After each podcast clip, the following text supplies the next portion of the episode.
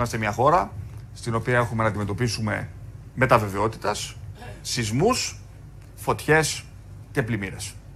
Και είμαστε ασυγχώρητοι εάν δεν είμαστε έτοιμοι να αντιμετωπίσουμε αυτά τα οποία ξέρουμε με βεβαιότητα ότι θα γίνουν κάποια στιγμή. Απλά δεν γνωρίζουμε ακριβώς το πότε. Δήλωση του Κυριάκου Μητσοτάκη το Δεκέμβρη του 2017.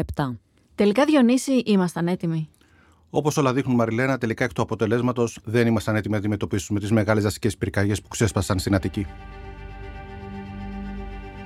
Ακούτε το βήμα σήμερα. Είμαι η Μαριλένα Γεραντώνη και είναι Παρασκευή 21 Ιουλίου. Μαζί μου, ο Διονύσης Βυθούλκας, δημοσιογράφος στο Βήμα και στα Νέα, για να δούμε τι πραγματικά φταίει που κάθε χρόνο έχουμε την ίδια αποκαρδιωτική εικόνα με πυρκαγιές σε όλη τη χώρα. Διονύση, γεια σου και σε ευχαριστώ πολύ που είσαι σήμερα μαζί μας. Γεια σου Μαριλένα, σε ευχαριστώ πάρα πολύ για τη φιλοξενία. Ας πάρουμε τα πράγματα από την αρχή. Είμαστε και πάλι στο ίδιο έργο θεατές. Αυτή τη φορά τι έφτεξε. Παρά το γεγονός ότι υπήρχαν διαβεβαιώσεις από τους αρμόδιους του Υπουργείου Κλιματικής Κρίσης και Πολιτικής Προστασίας ότι όλα είναι έτοιμα, εκ του αποτελέσματος φαίνεται ότι τελικά δεν ήταν έτοιμος ο μηχανισμός να αντιμετωπίσει τρεις παράλληλες μεγάλες πυρκαγιές. Να θυμίσουμε, ήταν στην Σαρονίδα, στα Δερβενοχώρια και στο Λουτράκι, καθώς έπρεπε να γίνει αναγκαστικά διασπορά δυνάμεων. Ενώ πρέπει να σου πω ότι δόθηκε και εντολή τα εναέρια μέσα που είχαν γίνει διασπορά, δηλαδή είχαν μεταφερθεί σε άλλες περιοχές της Ελλάδας σε περίπτωση πυρκαγιάς, να μεταφερθούν και αυτά εσπεσμένα στην Αττική προκειμένου να συνδράμουν το έργο των επίγειων και αέριων δυνάμεων. Από εκεί και πέρα πάντα σε κάθε περίπτωση όλα είναι θέμα της αρχικής αξιολόγησης της πρώτης εστίας σύμφωνα με μαρτυρίες κατοίκων, τουλάχιστον στην περιοχή του Δήμου Σαρονικού που έχουν φτάσει σε εμάς, λένε ότι δεν έγινε σωστή αξιολόγηση. Δηλαδή, τι μας λένε ακριβώς, όταν ξέσπασε η φωτιά αρχική στον ε, Πέτα Κούβαρα, ενώ ήταν μια μικρή αιστεία πάνω στο βουνό, δεν έσπευσαν αμέσως ένα αέρια μέσα προκειμένου να την οριοθετήσουν στη συγκεκριμένη περιοχή και να μην επεκταθεί. Καθώς να θυμίσουμε ότι την Δευτέρα που ξέσπασε έπαιρναν άνεμοι 7 τοπικά και 8 μποφόρ. Ποιο ήταν το αποτέλεσμα, έφτασαν τα πρώτα πυροσβεστικά οχήματα, δεν κατάφεραν να την ελέγξουν και όταν πια έφτασαν τα Καναντέρ και τα ελικόπτερα, η φωτιά είχε περάσει πια το όρο Πανί και άρχισε να κατακαίει τα πρώτα σπίτια της πρώτης εκτάσεις στο Άνω Λαγονίσι και στη συνέχεια επεκτάθηκε προς την Σαρονίδα και την Ανάβησο. Φωτιές είχαμε, έχουμε και θα έχουμε. Είναι και αυτό ένα από τα ε, αποτελέσματα της ε, κλιματικής κρίσης, την οποία βιώνουμε όλο ένα και με μεγαλύτερη ένταση. Ακούγοντας τον κύριο Μητσοτάκη Διονύση, θα έλεγε κανείς ότι γνωρίζουμε το πρόβλημα. Άρα, γιατί δεν κάνουμε κάτι; Από την πλευρά και πάλι θα σου πω του Υπουργείου Κλιματικής Κρίση και Πολιτικής Προστασίας λένε ότι αυτά που έπρεπε να γίνουν έχουν γίνει. Δηλαδή αξιολογούν, λένε ότι είμαστε το hot spot της Ανατολικής Μεσογείου. Όπως λένε οι ειδικοί στο περιβάλλον, μιλάμε για καύσονες οι οποίοι μπορεί να έχουν διάρκεια ακόμα και δύο μήνες. Μιλάμε για αύξηση του μέσου όρου θερμοκρασίας κατά 1,5 με 2 βαθμούς. Θα πρέπει πλέον άπαντες και στο Υπουργείο και στις αρμόδιες υπηρεσίες και οι Δήμοι και οι περιφέρειες αλλά και οι πολίτες να γνωρίζουν ότι κάθε αμέλεια, κάθε δηλαδή ενέργεια που μπορεί να προκαλέσουν στην Ήπεθρο μπορεί να προκαλέσει πυρκαγιά και σε συνδυασμό και με πολύ δυνατούς ανέμους. Είχαμε προχθές ε, τρεις μέρες εντάσσεω 7 και 8 μποφόρ, μπορεί να προκαλέσουν μια πυρκαγιά η οποία μπορεί να, να ξεκινήσει από ένα οικόπεδο με ξερά χόρτα, αλλά μπορεί να επεκταθεί και να προκαλέσει πολύ μεγάλες ζημιέ όπως έγινε πρόσφατα στο Δήμο Σαρονικού. Μιλάμε για μια τεράστια έκταση πάνω από 30.000 στρέμματα καμένα και πάνω από 30 σπίτια που γίνανε στάχτη. Είναι ενδεικτικό να σου πω, Μαριλένα, ότι σύμφωνα με τα στοιχεία της πυροσβεστικής, 9 στις 10 πυρκαγιές που έχουν ξεσπάσει από τις αρχές του χρόνου μέχρι τώρα οφείλονται σε εμπρισμό από αμέλεια. Δηλαδή, ενώ υπάρχει η προειδοποίηση από το Υπουργείο Κλιματικής Κρίσης και Πολιτικής Προστασίας, μην κάνετε καμία ενέργεια που μπορεί να προκαλέσει πυρκαγιά. Βλέπουμε ανθρώπους να καίνε ξερά χόρτα, γενικότερα να κάνουν κινήσεις που ουσιαστικά αυτό είχε σαν αποτέλεσμα η σπίθα που προκάλεσε αυτές τις εργασίες να προκαλέσει πυρκαγιά και εκεί να διατεθούν φυσικά πυροσβεστικά οχήματα, επίγε και αέριε δυνάμεις. Γιατί δεν έχουμε μάθει από τις παραλήψεις του παρελθόντος; Αυτό, Μαριλένα, είναι μια πάρα πολύ καλή ερώτηση, διότι αυτές οι δυσίωνες προβλέψεις υπήρχαν εδώ και κάποια χρόνια και παρόλα αυτά βλέπουμε ότι κανείς φαίνεται δεν τις έλαβε στα σοβαρά έτσι ώστε να χαράξει νέες πολιτικές και ουσιαστικά όχι μόνο πολιτικές ό,τι αφορά την καταστολή, αλλά κυρίως ό,τι αφορά την πρόληψη και κυρίως ό,τι αφορά την ευαισθητοποίηση των πολιτών. Αυτή τη στιγμή που μιλάμε, πολλοί κόσμος λέει ότι δεν γνωρίζει τι πρέπει να κάνει σε περίπτωση δασική πυρκαγιάς, πώς πρέπει δηλαδή να ενεργήσει.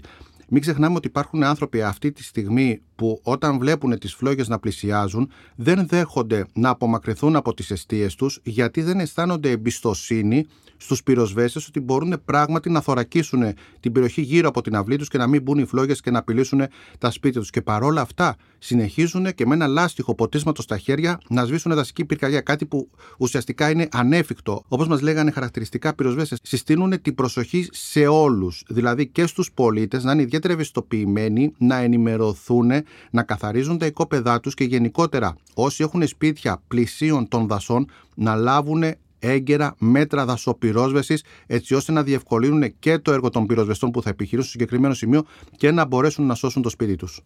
Υπάρχουν ελλείψεις. Ποιες είναι αυτές; Και στα επίγεια αλλά και στα εναέρια μέσα πυρόσβεσης. Υπάρχουν πράγματι ελλείψεις. Για το λόγο αυτό ο Πρωθυπουργός έδωσε εντολή στον Υπουργό Κλιματικής Κρίσης και Πολιτικής Προστασίας, τον κύριο Βασίλη Κικίλια, να δρομολογήσει άμεσα τις διαδικασίες για την προμήθεια 1.800 πυροσβεστικών οχημάτων αξίας 262 εκατομμυρίων ευρώ. Είναι με τη χρηματοδότηση από το ΕΣΠΑ και την Ευρωπαϊκή Τράπεζα Επενδύσεων. Φυσικά έχει δώσει εντολή να τρέξει και το πρόγραμμα ΕΓΙΣ, το οποίο προβλέπει διάθεση 1,9 δις ευρώ για την ανανέωση των αέριων και επίγειων μέσων. Και εδώ θα σου αναφέρω το εξής ότι έχει διαπιστωθεί ότι υπάρχει μεγάλη καθυστέρηση στη διαδικασία των πυροσβεστικών αεροσκαφών να πάρουν νερό και στη συνέχεια να σπεύσουν στην περιοχή που έχει ξεσπάσει πυρκαγιά για να ρίξουν το νερό και συνέχεια να επιστρέψουν. Γι' αυτόν τον λόγο μελετάτε στοχευμένα η προμήθεια αμφίβιων αεροσκαφών. Δηλαδή, είναι με πλωτήρες, θα μπορούν δηλαδή άμεσα να πάνε στην πλησιέστερη λίμνη σε κάποια θάλασσα, να πάρουν αμέσως νερό και στη συνέχεια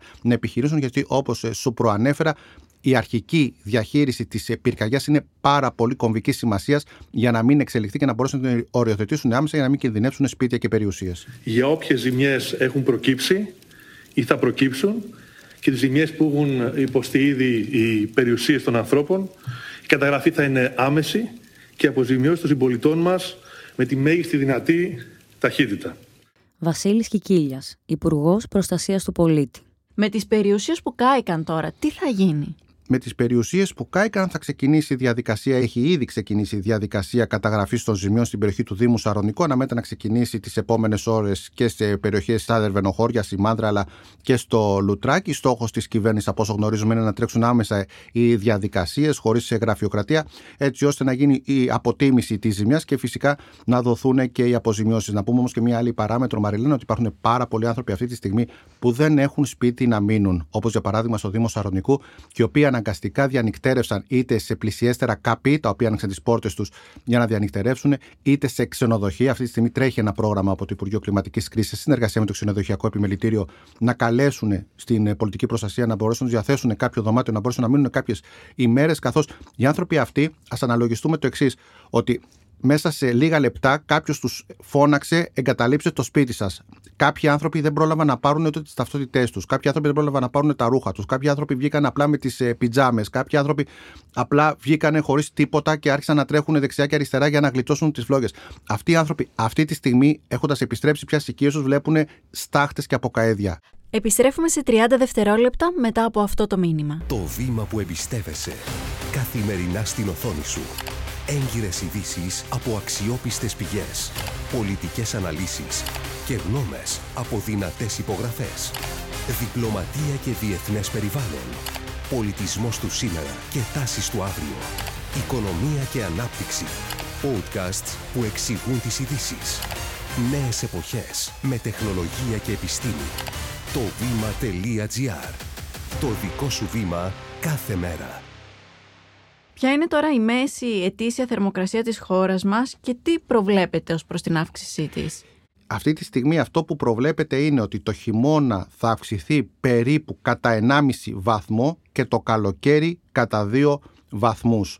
Αυτό σημαίνει ότι πια θα έχουμε καύσονες, δηλαδή η θερμοκρασία θα ανεβαίνει και ότι αυτό συνεπάγεται και στο περιβάλλον. Έχουμε ξηρασία παρατεταμένη, η οποία ευνοεί την εκδήλωση πυρκαγιών. Έχουμε υγρασία που προκαλεί πολλά προβλήματα και σε ανθρώπους που έχουν αναπνευστικά προβλήματα. Α μην το ξεχνάμε αυτό, γιατί υπήρχαν αρκετοί άνθρωποι που αντιμετωπίσαν αναπνευστικά προβλήματα λόγω του καύσωνα και χρειάστηκε να μεταβούν σε νοσοκομεία για να αντιμετωπίσουν τα προβλήματά τους. Οπότε όλο αυτό έχει και τις συνέπειές τους στην υγεία και στο περιβάλλον. Θα πρέπει όλοι να μάθουμε να ζούμε με τις ακραίες καιρικέ συνθήκες, δηλαδή με παρατεταμένους καύσωνε, οι οποίοι το καλοκαίρι μπορούν να διαρκέσουν ακόμα και δύο μήνες και σε συνδυασμό κάποιες μέρες και με δυνατούς ανέμους εντάσσεως 7 και 8 μποφόρ.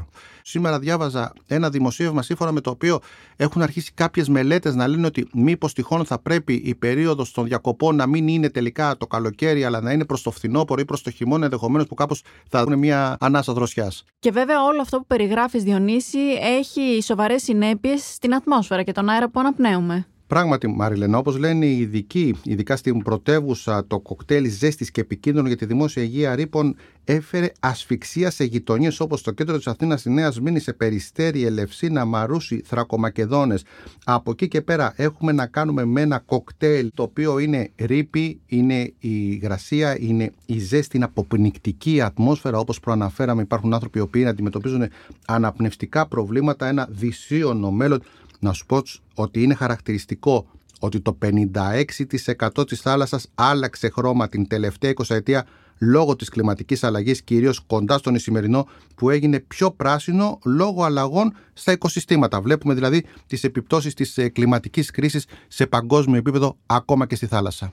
Διονύση, ευχαριστώ πολύ για αυτή τη συζήτηση. Ευχαριστώ και εγώ, Μαριλένα. Είμαι η Μαριλένα Γεραντώνη και κάθε μέρα σας παρουσιάζουμε ένα θέμα με τη βοήθεια των δημοσιογράφων του Βήματος και έμπειρων αναλυτών. Ευχαριστούμε που μας ακούσατε. Ακολουθήστε το Βήμα σήμερα στο Spotify ή στα Apple Podcast για να μην χάνετε κανένα επεισόδιο. Το σημερινό επεισόδιο επιμελήθηκε η Κατερίνα Μπακογιάννη, δημοσιογραφική παραγωγή Έλενα Κούση και Κατιάνα Καλιγέρου, ηχοληψία και τεχνική επεξεργασία ήχου Στέλιος Τριανταφύλου και Ηλέκτρα Σιθιανάκη. Το βήμα σήμερα. Εξηγούμε τις ειδήσεις.